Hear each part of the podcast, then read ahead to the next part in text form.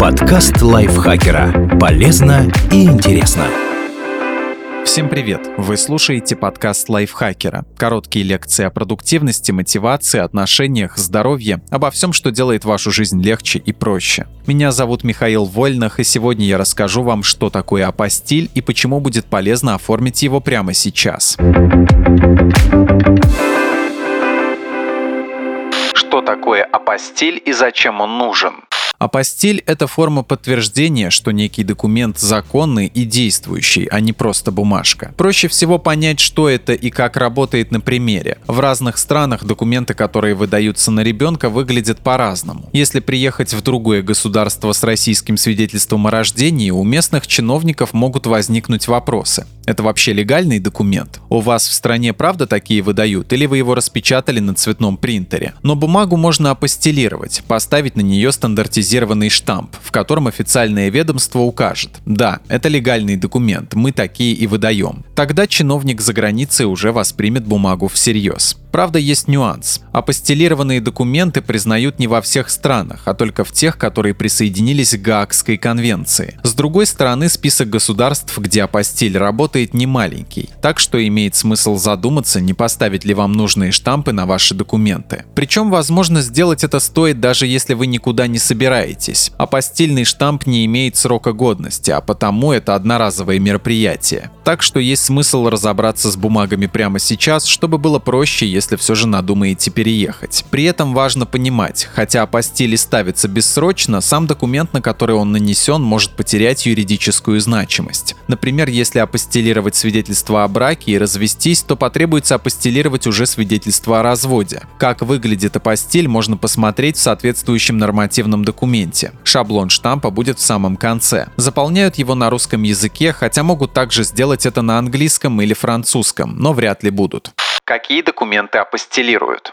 Штамп можно при необходимости поставить на множество документов, но если говорить о стартовом наборе, в него войдут свидетельство о рождении, даже если вы взрослый. Если у вас оно в виде зеленой книжки, придется сначала получить документ нового образца. Свидетельство о браке-разводе, документы об образовании, справка о несудимости. Действительно, в большинстве стран 3 месяца, так что ее заранее лучше не получать и не апостилировать. Также штамп можно поставить на архивные выписки, документы государственного образца, нотариально заверенные переводы и тому подобные бумаги. Где ставить апостиль? Единого места, где можно было бы поставить штамп, нет. Обращаться нужно в ведомство, которое выдавало документ. На свидетельство о рождении, смерти, заключении брака, разводе. В ЗАГСе. Причем в отношении них буквально работает правило: где свидетельство получали, туда и идите. Впрочем, ехать в регион, где вам выдали бумагу, не обязательно. Можно просто потерять старое свидетельство и обратиться за выдачей нового по месту пребывания, а потом уже его отдать на апостиль. С ЗАГСом может быть удобнее иметь дело не напрямую, а через МФЦ. На документы об образовании. Этим занимается орган, отвечающий за образование. Так, в Москве это Департамент образования и науки, в Петербурге – Комитет по науке и высшей школе. При этом уточните, иногда заявление ведомство готово принять онлайн. Специалисты рассмотрят его, потом уже нужно будет отнести диплом, а после забрать его со штампом. На справку о несудимости. Этим занимаются органы МВД. Обратиться в них можно лично или через МФЦ. Также справку уже с апостилем можно заказать через госуслуги и потом забрать ее бумажную версию.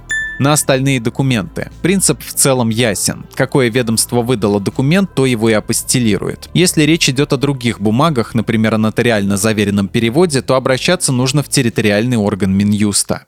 Сколько времени займет апостилирование? Вообще процесс должен занимать до 5 рабочих дней. Если подаете документ через МФЦ, прибавьте еще несколько на развозку документов. Но ведомства могут продлевать этот период в основном до 30 дней, а органы образования до 45, и нередко они этим правом пользуются. Сколько стоит поставить апостиль? Это не бесплатно. За проставление апостиля на любой документ необходимо внести госпошлину – 2500 рублей.